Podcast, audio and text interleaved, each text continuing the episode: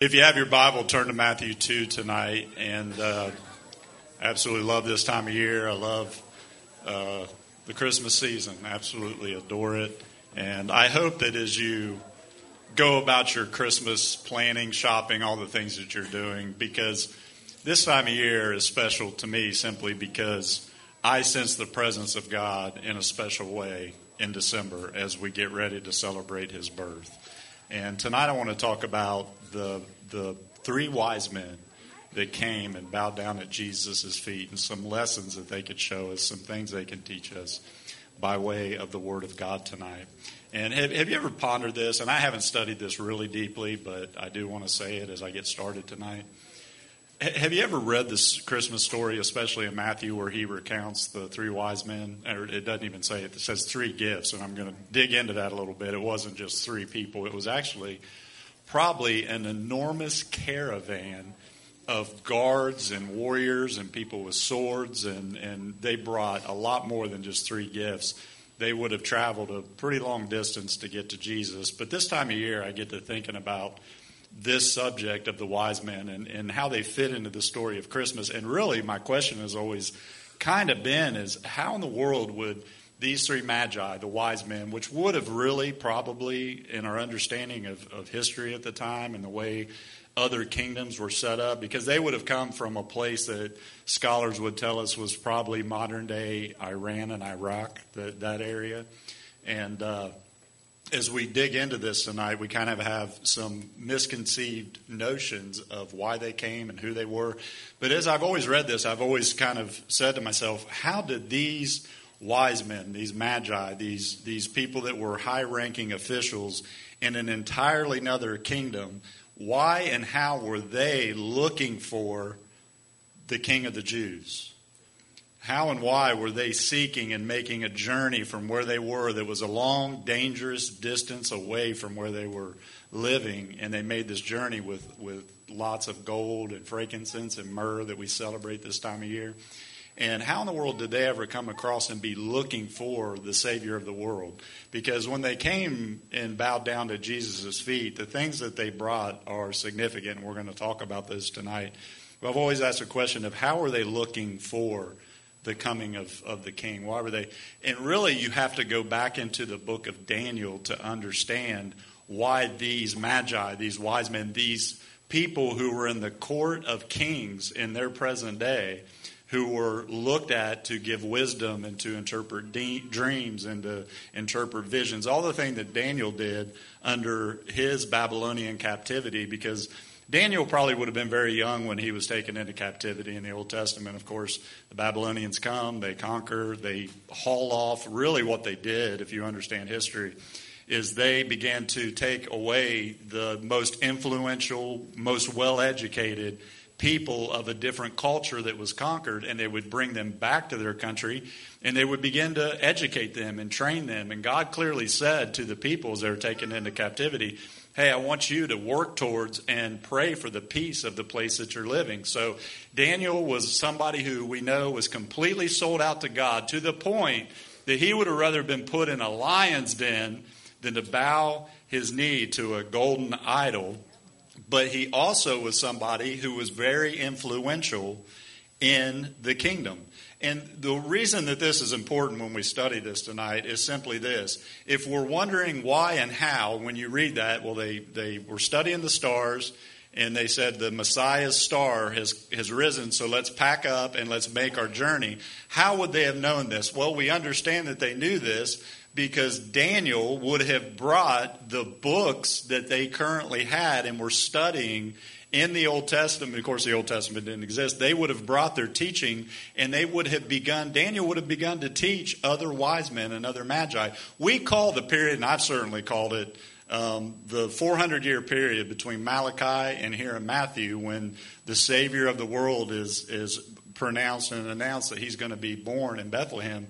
That 400 year period is called a time of silence. But if you really begin to study it and understand it, again, I haven't studied it deeply, but I have come to the understanding that these wise men were looking for the coming of the Messiah because of the influence that Daniel brought to the Babylonian Empire, because they all would have looked at Daniel as the head, most awesome, incredible magi, because that's what he was. He would have been in service to the king. And when he was able to interpret the king's dream, of course, he was elevated to the point where we see after the lion's den, Daniel was elevated to the place of the highest person under the king. So if you don't think that God's influence didn't begin to extend into that empire and into that culture, in other words, we understand that they were looking for the Messiah because they had been taught by Daniel of who the Messiah was going to be and all the prophetic things in the book of Daniel. As a matter of fact, liberal scholars who do not take the Bible literally and seriously have argued for, for hundreds of years that Daniel couldn't have been the one to finish and write his book because he prophesied what was going to happen in the 400 years between when the book of Malachi to the announcement of, in other words, they were living in silence, but they really weren't living in silence because God had already told Daniel, this is exactly how everything's going to happen up until the birth of the king of Israel. And I love this time of year because as I go around, I just don't see a tree. I actually look at that tree and think Jesus came to die on a tree. I don't just look and see lights on a tree. I see that Jesus is the light of the world. Amen. I look at a candy cane and I don't just see red and white stripes. I look at it, I see a shepherd's crook and I see the red for the blood and the white for the fact that he has cleansed me and my sins were like scarlet, but they are now fresh and, and clean and pure because of the blood of Jesus Christ. So, an understanding tonight as we de- delve into the Magi and the and the kings, and again, we have the have a thinking in our mind because, and this isn't anything wrong with this, as our little Christmas plays and whatnot. We have, you know, three people come and they have their gifts, and and that's, that's wonderful to put a focus on that. But again, they would have been a very large caravan. The scripture we're getting ready to read in Matthew 2, it says that them coming into town caused a huge uproar. Not, not just with King Herod, but it said all of Jerusalem was in an uproar. Well, let me tell you why. Because when these people came from that area and they were armed and they were all coming into town, it meant that there was probably going to be a war between the Romans and these, this other kingdom because this other kingdom, the Persians were constantly conquer, conquering Israel, and then, of course, the Romans conquered Israel. So the, the big uproar at this time was because they saw this coming and they said, wow, there's getting ready to be fighting broke out. But they weren't there to fight, they were there to worship. They weren't there to take over, they were there to come and honor the King of Kings and the Lord of Lords. And another reason I love this time of year is because we are living in dark times. How many would agree? Just turn on the news, y'all. I mean, it is it is very dark. It's as a matter of fact, I would even encourage you in this season. I have done this because I began to find myself from some of the social media posts that I would pull up and the the wars. That doesn't mean we turn a blind eye to what's going on, but I, I found myself just becoming uh, affected by it. Amen. Just seeing all these things and all the turmoil and all the war, and I thought, Lord, you know, for the next couple weeks as I focus in on you, and yes, there is darkness but if Christmas teaches us anything, it should teach us this that when Jesus came, he didn't come and get rid of darkness, he came right in the midst of darkness. When Jesus came, he didn't come and do away with a lot of things. He came right in the midst, which means no matter what kind of a place you're in tonight, God can enter into that place, into that circumstance, into that difficulty, into that trying time that you are currently in and under, and he can bring his presence and light. Because if you read the Christmas story, and I, I, again, I love this time of year, I think it is incredibly important for us as disciples of Jesus uh, during this time of year to focus on his birth, but to also focus on the fact that he's coming again. To focus on Advent, which means coming. He came once, but church, he's coming again. And this time of year is a great time to just focus on some of these truths because I love the sounds of Christmas. I love the smells of Christmas. I love the cookies. I love, I love putting on my ugly Christmas sweater and winning. I've won every ugly Christmas sweater contest I've ever been to, and I'm proud of that. But church, if if we don't focus on what is really the real reason for the, the season, then we can miss the beauty of God entering into our world. It was 400 years of what they thought was silence. God had already told them how this 400 year period was going to go. Because go back to the book of Daniel, and you'll read how the kingdoms would, would begin to rise and fall, and the stage being set. For as it says in Galatians, when the fullness of the time came, God sent forth his son. And you had these wise men, you had these magi, you had these these high level government kings and officials were looking for the sign that the Messiah, the King of the Jews, and they also understood he wasn't just King of the Jews, he was King of kings and Lord of lords. They took this very seriously. And for us to refocus ourselves on some things we need to take seriously. Because I don't know about you, but we, we focus on getting the right gift, we focus on getting the the best gift, and sometimes we feel bad because maybe we're struggling a little bit and we can't get quite the gift that we want to give. But if we really dig into the Christmas story and understand, we were given the best gift that we could ever have been given the gift of salvation in Jesus Christ. And he was born of a virgin because if he would have been born of the seed of man, then he wouldn't be fully God and fully man.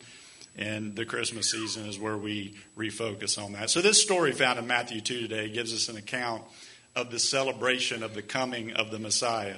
And the celebration wasn't, and our celebration shouldn't be because of what we can receive from Him. But I want to focus on tonight heading into 2024, this is as much a message for the end of 23 and some things the Lord's speaking to me about the beginning of 2024. And how many know and understand the way you leave one, one place or situation is usually the way you enter into the next, right? So over these next couple Wednesdays and a couple Sundays, I really want to refocus, refocus and, and give you some words from the Lord that I feel like He's preparing us for 2024. How many want 2024 to be a year that you go closer to Jesus like you've never been before? I'm talking close, close, because, and I'll say this and wasn't planning on saying it, but we should have our hearts prepared and ready for the coming of Jesus. We absolutely should. This isn't a sermon about the, the parousia, the, the snatching up of the church and the return of Christ.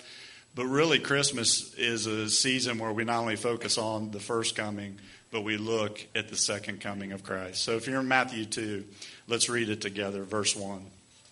After Jesus was born in Bethlehem in Judea, during the time of King Herod, Magi from the east came to Jerusalem and asked, Where's the one who has been born king of the Jews? Again, you stop there and you just say to yourself, why were they looking for the king? Why were they all the far away off in the east? And scholars in history would tell us they came from an area, probably in modern day Iran area, all the way down here to worship the king of the Jews. And again, I think they had a, an understanding of the truth and were looking for Messiah, much in the same way when we understand the Bible and we understand what God's truth is, we should lift our eyes and look and begin to expect the coming of Jesus Christ. They said, We saw the star when it rose, and we've come to worship him. When King Herod heard this, he was disturbed, and all Jerusalem with him. Now, again, they were disturbed, and there was a big uproar because this wouldn't have been three people on camels this would have been a huge caravan that was protected under the protection of one of the largest, most most uh, feared kingdoms in all the world at the time come marching in. And it's like, well, is there going to be war? Are they going to fight with the Romans? Are we going to be caught in the middle? It caused a huge uproar. This was not a small caravan, it was a huge one. And verse 4 when he had called together all the people all the people's chiefs priests and teachers of the law he asked them where the messiah was to be born in bethlehem in judea they replied for this is what the prophet has written. But you, Bethlehem, in the land of Judah, are by no means least among the rulers of Judah. For out of you will come a ruler who will shepherd my people Israel. Then Herod called the Magi secretly and found out from them the exact time the star had appeared. He sent them to Bethlehem and said, Go and search carefully for the child. As soon as you find him, report to me so that I too may go and worship him. Now we know that's a lie.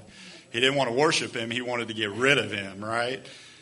After they heard the king, they went on their way, and the star they had seen when it rose went ahead of them until it stopped over the place where the Godchild was. When they saw the star, they were overjoyed. On coming to the house, they saw the child with his mother Mary, and they bowed down and worshiped him. Then they opened their treasures and presented him with gifts of gold frankincense, and myrrh. And having been warned in a dream not to go back to Herod, they returned to their country another way. Everybody say another way. Another way. Heavenly Father, as we get into your word tonight, I pray that the helper, as always, would help us understand your word. Lord, would you open up to each heart exactly what they need? Because, Lord, that's far above and beyond my ability to do. So, as always, anything said of Jason Hanks, let it fall by the wayside. But anything said under the unction and anointing, which I desperately need, Lord, is said, Father, let it go into the hearts of the people of God tonight.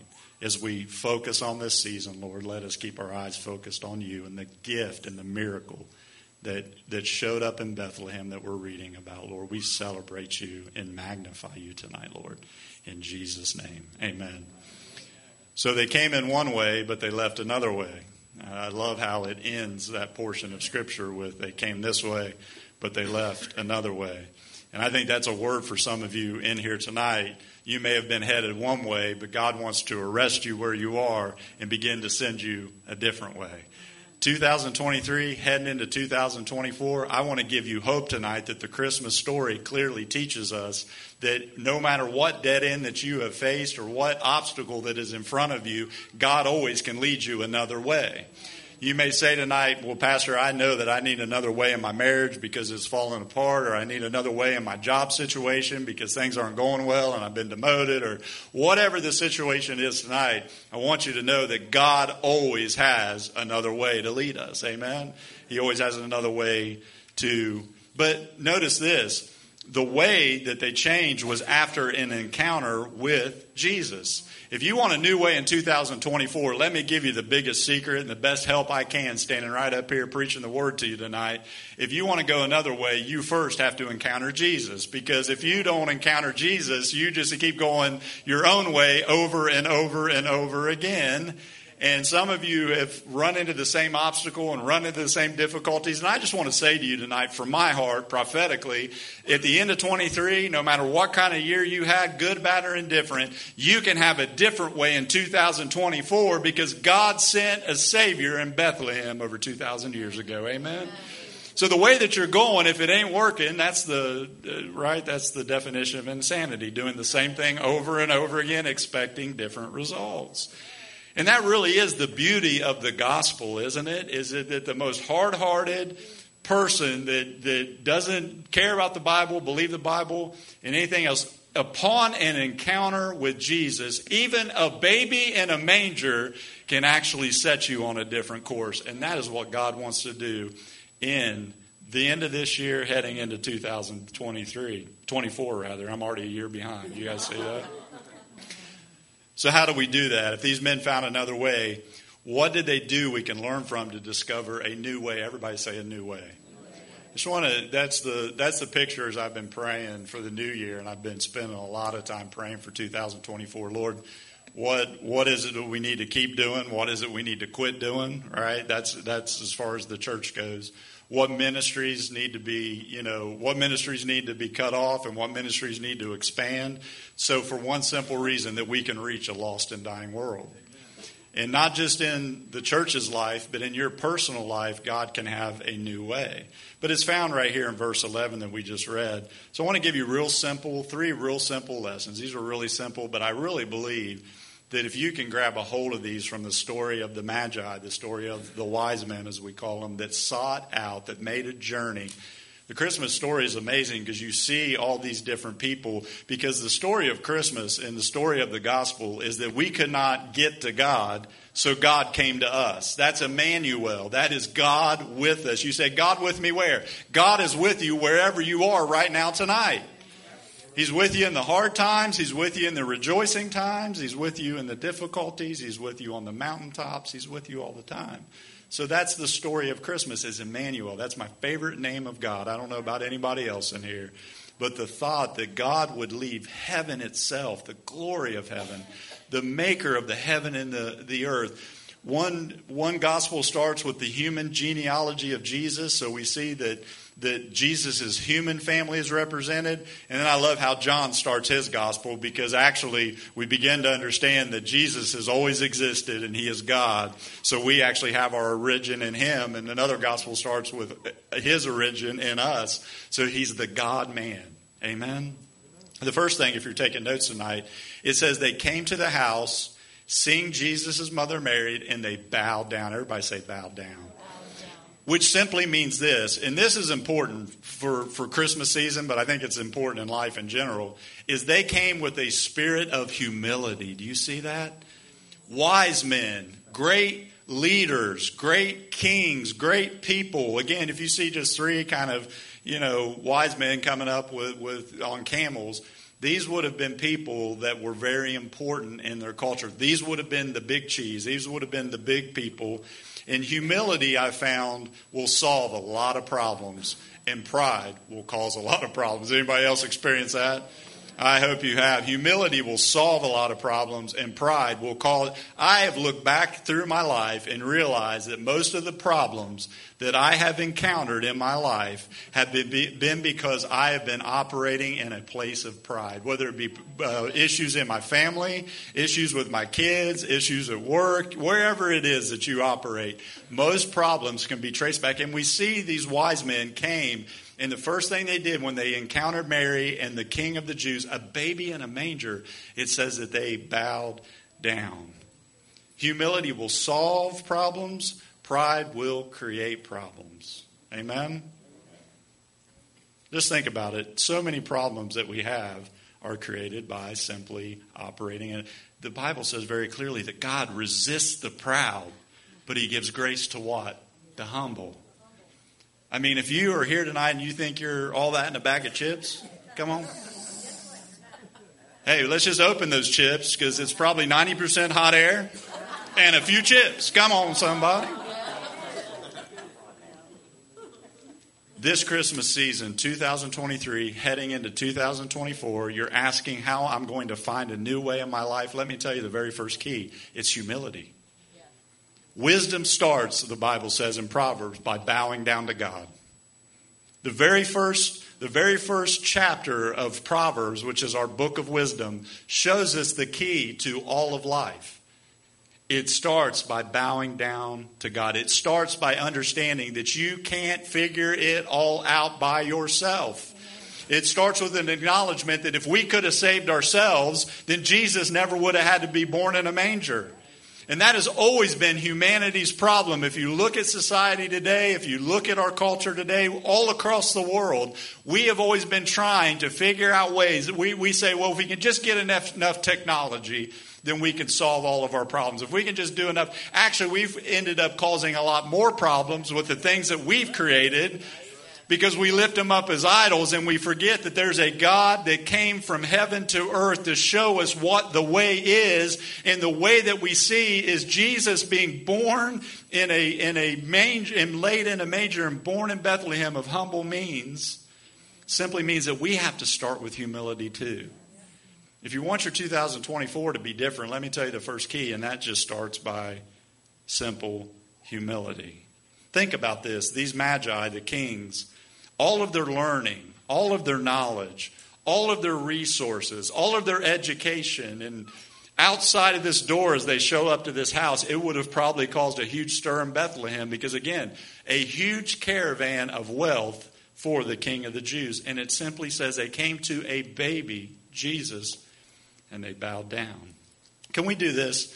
Can we make humility a goal for the rest of 2023? Going into 2024. The reason I say that isn't because I think you're necessarily prideful, right? Doesn't mean that, that it means that we all have areas of pride in our life that the Holy Spirit can identify and we can just come and bow down to Him. These were educated, wealthy people that came and just bowed themselves, bowed their knee to Jesus. Be humble, be kind. If there's something you should need to carry into 2024, is just to be humble and kind. I spend uh, one of my pastors. I have really three, but two pastors that I speak to regularly, and you guys know who Pastor Howe is. He came and filled in in the summertime when we took a couple weeks vacation there. And those times that he's around, I go out and we will have lunch or dinner. And I'm always amazed being around this man because he absolutely makes it his mission to connect with everybody he comes across. And one day with him, and I kind of laughed because I'm like, we have to spend 30 extra minutes at this restaurant because you've gotten into a deep conversation with a with a you know waiter or waitress, and we were up at breakfast station one time, and he comes back with these gift cards, and I'm like, well, what are you doing? And I thought they were for me. That's that's not humility. That's not humility. I'm like, oh, I get a free breakfast from Pastor Howe. It was for the waitress. He just wanted to bless her. I don't think it'd bless her to eat at the place she worked at, but that's a whole other story. I'm not even gonna, we'll, we'll leave that one alone. But I was pondering that in the, and I said, well, Lord, that's just his personality. And the Holy Spirit said, no, that's my personality coming through him. Because if, if we could understand the story of Christmas as one of genuine humility, where the God of heaven and earth, the one who spoke all the stars, listen, they were looking for a star, and it really was a star. It was the Messiah star, it was the Christmas star. We, we understand that. And we think that maybe perhaps it was a special star that just appeared. No, when God literally, what it was was a clockwork star. God knew the very moment he would enter into human history and knew exactly where the star would be and everything. That is how in control God is, church. He is in control.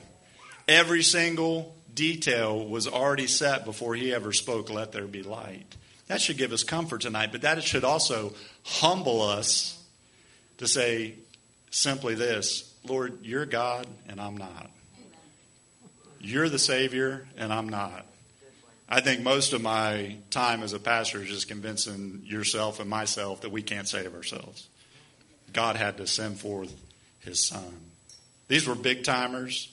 And yet they came and just bowed down, went low, because they wanted to lift him up. Church, in, in, in the rest of this Christmas season, heading into 2024, if you want a different way in your life, if you want a different result from the end of 2024, because I'm afraid some of you have gotten to the end of 2023 and it looks like the end of 2022, which looked like the end of 2021, which looked at like the end of 2020, which looked like the end of 2019. I came to give you a word tonight. There's a different way, and his name is Jesus. And it starts with bowing down to him. Number two, it says they bowed down, and they didn't just bow down and pay him homage or, or bow down and, and they worshiped. Everybody say worshiped him. Why did they go another way? To find another direction. So there's a spirit of humility we see and a spirit of worship. Listen, worship will open up things to you like nothing else can. For 2024, I want us to get to the end of 2024 and be such a church of worship that God can't help but break out in this place, man. To be such a, we see this in the Magi, we see this in the wise men, that not only did they come with a spirit of humility and bow down, but it says that they began to worship Him. And it strikes me, listen, this, this is what strikes me, and it does strike me is when they came and bowed down, showed humility, and then they began to worship him as the King of Kings and the Lord of Lords, offering their gifts to him, which we'll get to in a minute. What really strikes me is that, think about this Jesus hadn't fed the 5,000, Jesus hadn't opened blinded eyes, Jesus hadn't raised Lazarus from the dead, Jesus hadn't walked on water. Which tells us another key in this story is very important is not only do we come to God and humble ourselves under God's hand, so it says, humble yourselves under the mighty hand of God, and in due, time He will raise you up. God resists the proud, but gives grace to the humble. So humbling yourself under God, and you'd be amazed at how many people just simply don't want to humble themselves under the hand of God. That's the safest, best place that you can be. The, the announcement was made to the shepherds. And we look at the shepherds and we get, again, we get this cute little image because we're going to do a Christmas play, of course, Sunday night. We get this image of just these, you know, these cute little, well put together shepherds. Shepherds were some of the meanest, redneckest people. Redneckest, is that a word? It's not a word. Let's just call it a word. They were rednecky. Is that a word? Rednecky? Okay. They were rednecky and they were they were big, tough, burly because to be a shepherd and we understand this in the life of david to be a true shepherd you had to defend the flock and kill something and then they considered you, you okay now you're a real shepherd. These were these were tough burly but what did they do? They came and they bowed down. And these magi come in humility but then they also began to worship and jesus was just a baby who had not done any. My point is simple, but it's profound. If you're waiting on Jesus and God to do something for you before you begin to release your worship, you're getting it backwards. Because I've learned in my life that it's as I begin to lift Him up, it's as I begin to worship that my worship is warfare.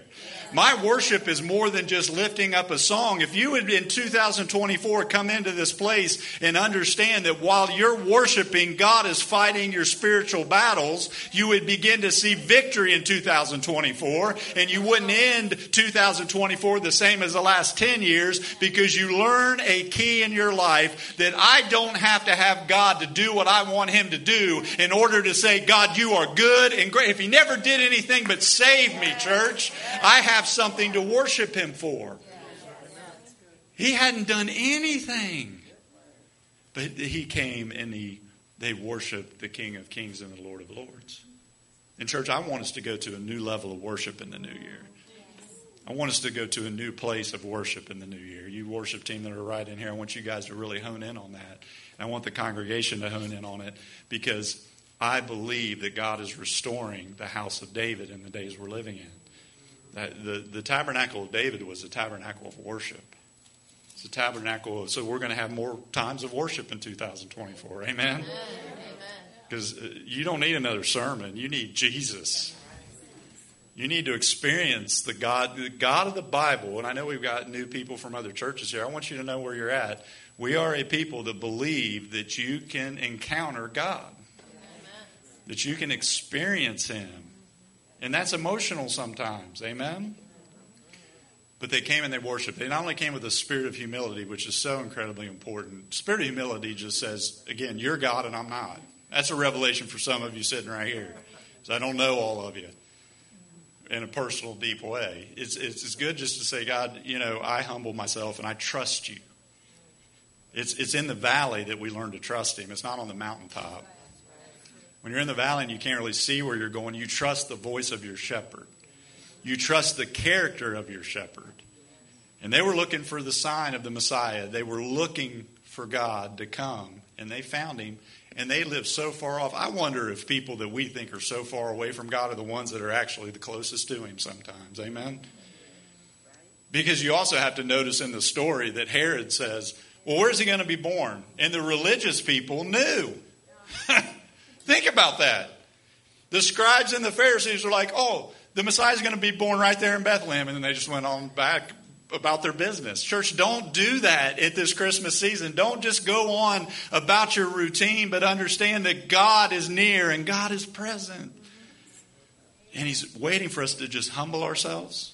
He's waiting for you to begin to, and, and we, when we come into worship, we again we think it's about the words on the screen or the song that's being played. No, it's about your heart. If we can come into this, this atmosphere of God's presence with the right heart to say, God, you know, I don't need this to be figured out as I walk in the door, and it may not be figured out. My problem may not be solved when I walk out. But God, I'm going to worship you anyway. If we could have that heart, you'll go a new way, like the Magi did. You'll you'll find a new way through that issue that issue and problem. And what I found out about God while I'm in here worshiping Him, He's out there working on the problem. That's not just when I'm in here, when I'm worshiping in my car. And it's usually those times I feel the least like worshiping. Because imagine where they're walking into, church. They're walking into a stable, they're walking into a place of, again, these were high ranking king's officials, magi, who looked at Daniel as the, the, the magi of magi's. We know this from scholarly works. We know this from history. I'm not, I'm not speculating to you. It's, it's a fact that the influence that Daniel brought to Babylon, isn't it just like God to bring and put his word right in the midst? Right, right, right in the. In other words, what the what the Jews thought was the worst thing that happened to them was actually the thing that influenced and brought the true living God in their understanding of him. So they were looking for him because of what Daniel taught, and they had the books that Daniel brought, and they were looking for a Messiah. But they came all this way, and they walk into a place that probably smelled, and obviously I'm you know, all the different, just, it wasn't a place for the King of Kings and the Lord. If I'm the King of Kings and Lord of Lords, I'm going to be born in the palace. Amen? I just put me in the palace and have people hand wait. But we see the beautiful story of Christmas is that God came to save his people and he did it in a humble way and he deserves to be worshiped. Amen. Amen. Lord, help us this Christmas have that position in my heart to love you and to focus on you and to put you at the very center of our lives. Amen. Amen. Number three, they came and opened their treasure to him. They came and opened their treasure to him. In other words, they came of what they had, and in humility and in worship, they laid what they had at the feet of the king. So, in other words, they opened up their treasure and they honored him and they worshiped him. It says, out of their own treasure. Everybody say, own treasure. I mean, if I'm going to bless somebody, I'd like to bless them out of your treasure. Amen? Yeah. You want that big gift? I'll get you eight of those big suckers, man, because if I could use your bank account, Frank, I'm looking at you, brother, right there. Frank says he's going to buy everybody's Christmas gifts for everybody here now. But when God's calling us to something, and it doesn't matter if it's giving in, a, in, an offering or whether it's doing what you guys have so beautifully done and, and buying gifts or whatever, but what God's calling you to do is to bring what you have. And don't we feel like that's so insignificant sometimes? I don't know about you, but it does for me. God, why would you want this? But it's an act of worship to come and lay it down in front of Him, their own treasure because of this. And we know this from the Bible. Because their treasure, it reflected what was in their hearts. Didn't Jesus say that? Where your treasure is, there your heart is? So that treasure was just a reflection of what was already in their hearts. And here's what they did they surrendered their resources to the Son of God. And that's the same thing that God calls us to do, not just at Christmas, but every single day of the year of taking up our cross, right? I don't have to take up your cross, Gwen. Take up my cross and follow him. So, what does this do? To me, it makes Christmas personal. I bow down to him because of what he did in my life. I worship him because he's the worthy King of Kings and the Lord of Lords. And then I come and I give out of my treasure. Now, what is it that they brought to him? They brought gold, which gold symbolized that they believed that he was the King of Kings and the Lord of Lords. Amen. Then they brought incense, which was frankincense. And this incense harkens back to the Levitical uh, things that God told them to do in Leviticus and other places where He told them, This is how I want you to worship me. So when they brought a grain offering, and this was important because when they brought a grain offering, if you were just to burn grain, and I don't know if you've ever been or lived around farms, but I've I've smelled. Well, you don't have to live around a farm. You ever burnt popcorn? Yeah. All right. Or have you ever not put the, the pan down in the crock pot and put your food in there and turned it on and left it all day? That smell.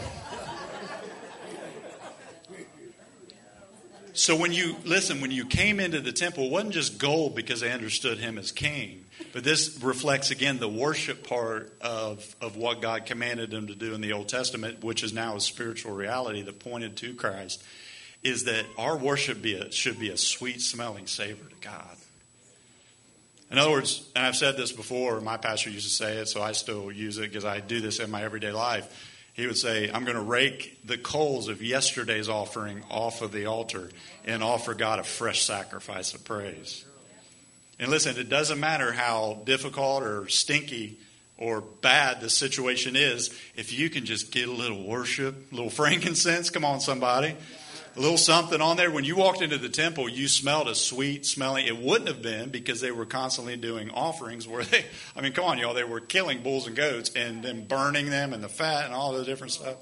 So God's like, hey, I want this to be something different. So they brought the, the myrrh, the frankincense, and the myrrh. And then myrrh was, it was used to prepare bodies. So they, listen, think about this. I don't know if you guys think this way, but I certainly do when I read that. Again, I'm like, how did they know? They had a deeper, better. This is scary to me. Think about this.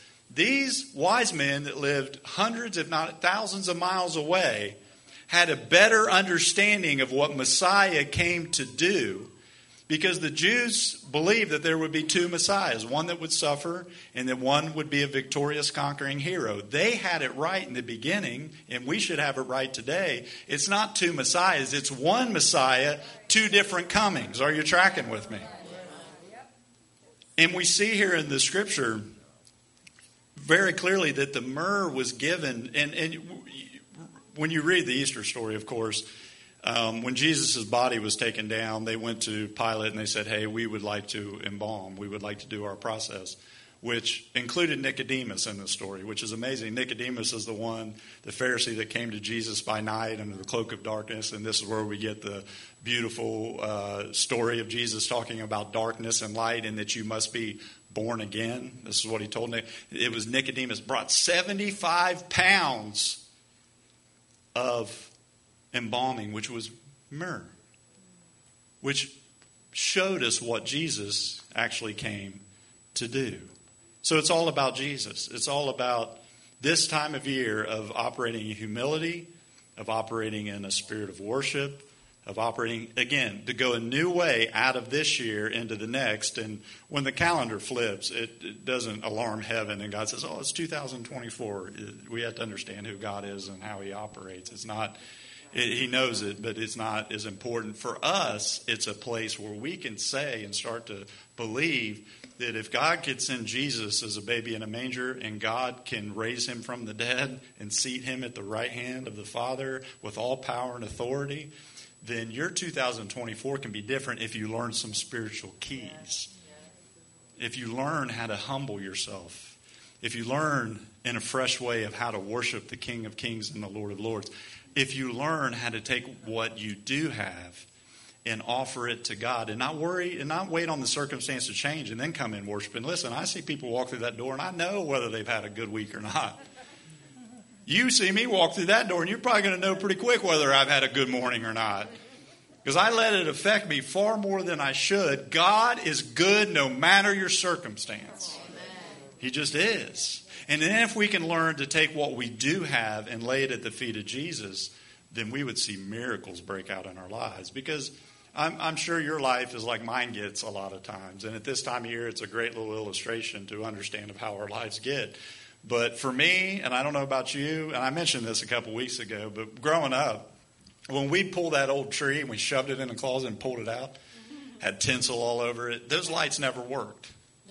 So we just put more lights on it. We we were rednecky. Okay? Better redneck than nice. Okay, I'm. I'm quitting. I'm quitting.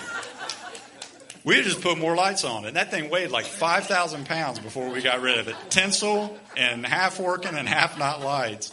And it never failed that as, as hard as we would try, Lee and I, over the years, it's why you drive past my house and I look like the Grinch who stole Christmas because my kids have asked for 20 years for a blow up, and I'm like, nope, because it's going to get a hole in it. It's going to. If you walk into my house, it's it's like the, the the movie Elf, right? It's snowflakes everywhere and things over here and two trees and just is a winter wonderland. But if outside, because it never failed. Whenever I would I would put up a few lights, which Leah made me do. I'm just going to say that before God and everybody here made me put up the lights outside. When I took them down, and it didn't matter how well I wrapped them up when I, I don't know who got into that box between January. Actually, actually, we left them up half the year. Who am I lying to tonight? They pull into my house and had somebody from the church stop by one time, like, yeah, lights are still up. And I just looked at and I said, you can't hide money. It never failed that I would pull those lights out and they would just be a big ball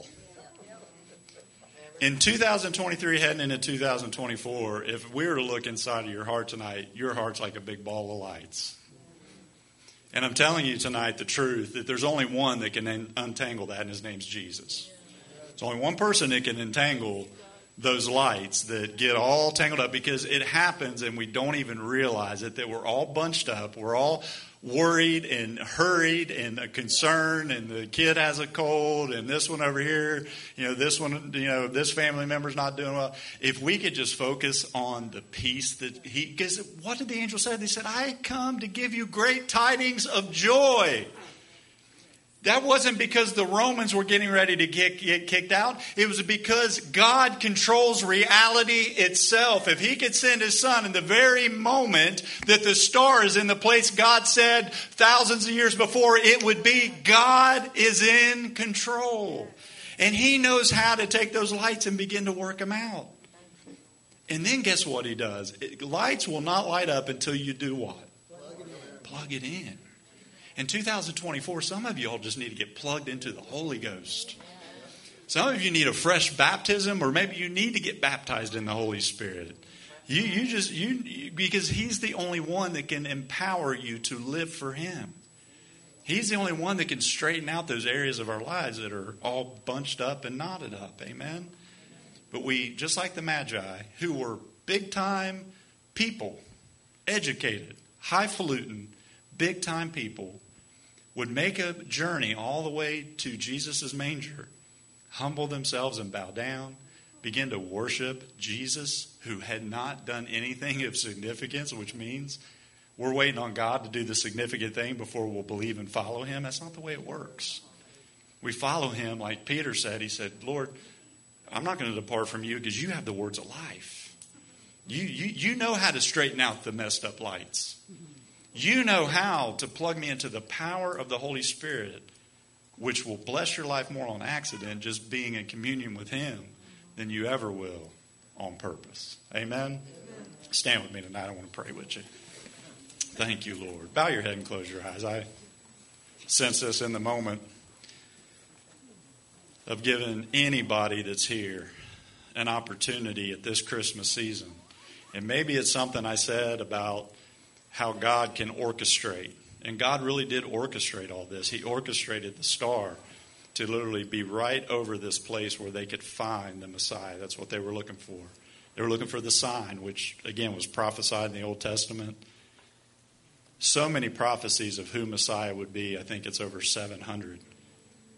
And Jesus fulfilled every single one of them. That is a miracle in and of itself. He is who he said he is and he did what he said he would do.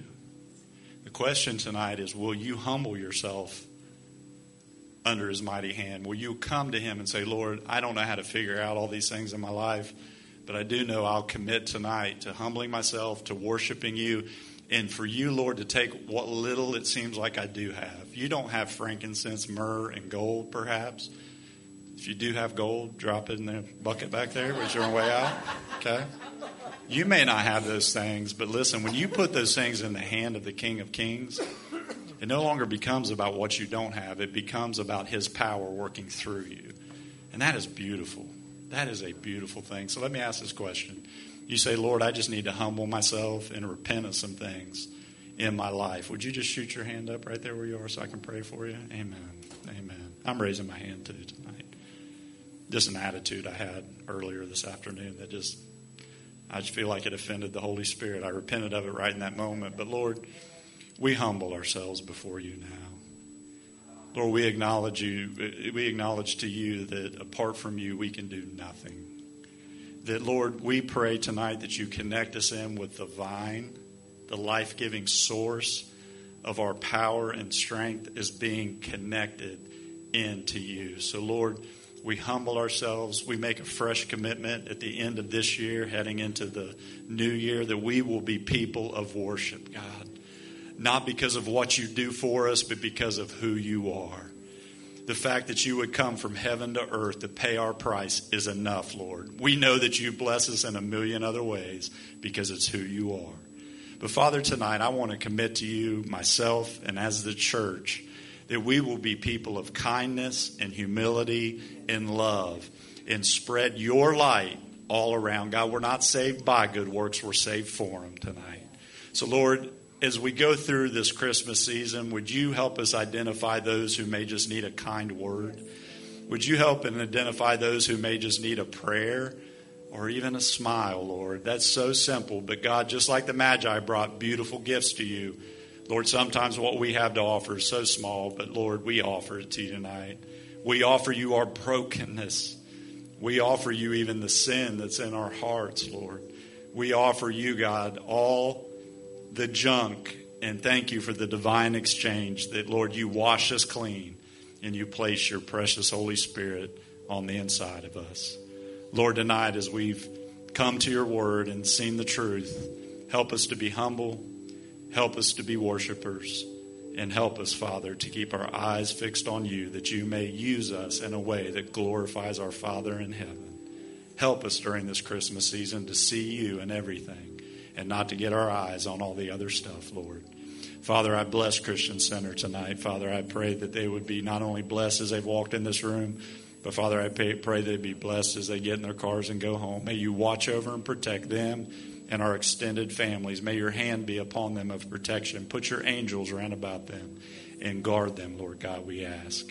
Father, we pray that I pray that you would turn your face towards this congregation and each individual. And Father, I pray for peace and rest. That tonight, as we leave here, may it be encouraged by the Holy Spirit that, Lord, you're in control.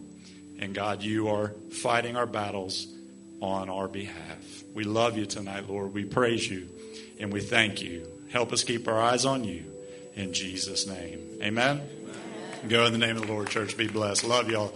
Listen, we'll see y'all Sunday. Come Sunday. I got a special word for you. I'm excited to bring it.